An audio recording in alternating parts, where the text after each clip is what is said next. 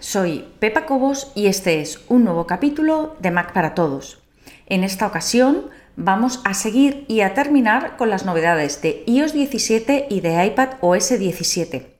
En el capítulo anterior te comenté que no sabía si hacer un tercero o no hacer un tercero, pero al final he decidido que era mejor pasar por todas las novedades y no dejarnos nada en el tintero, porque nunca se sabe si a lo mejor algo que a mí no me interesa a ti te puede parecer interesante y creo que, bueno, hay que hacerlo, hay que hacerlo bien, así que vamos a terminar con las novedades de iPad y de iOS, es decir, para el iPhone y para el iPad. Lo primero que quería comentarte es que hasta ahora teníamos disponible en el teléfono, en el iPhone, la aplicación Salud y en el iPad estaba mucho más restringida. A partir de ahora, dentro de la aplicación Salud en el iPad, vas a poder acceder a muchísimas estadísticas y algunas cosas mejoradas y añadidas que no existían antes.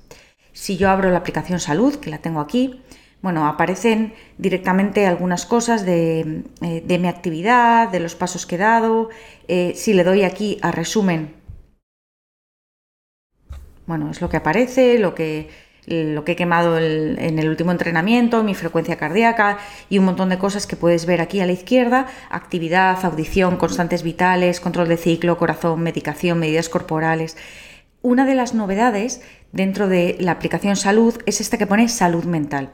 Si yo pincho sobre salud mental, me dice, bueno, respecto a la salud mental tiene en cuenta bastantes factores y eh, pone minutos de mindfulness, sale una cosa en junio de 2022, que no sé por qué, eh, sueño en julio de 2022, que tampoco sé por qué, y minutos de ejercicio, pero eh, te dice que no hay datos disponibles. No hay datos disponibles ni de mi estado de ánimo, ni de mi riesgo de ansiedad, ni de mi riesgo de depresión, ni de tiempo de exposición a la luz diurna. ¿Por qué? Porque yo no he empezado a generar o almacenar esos datos.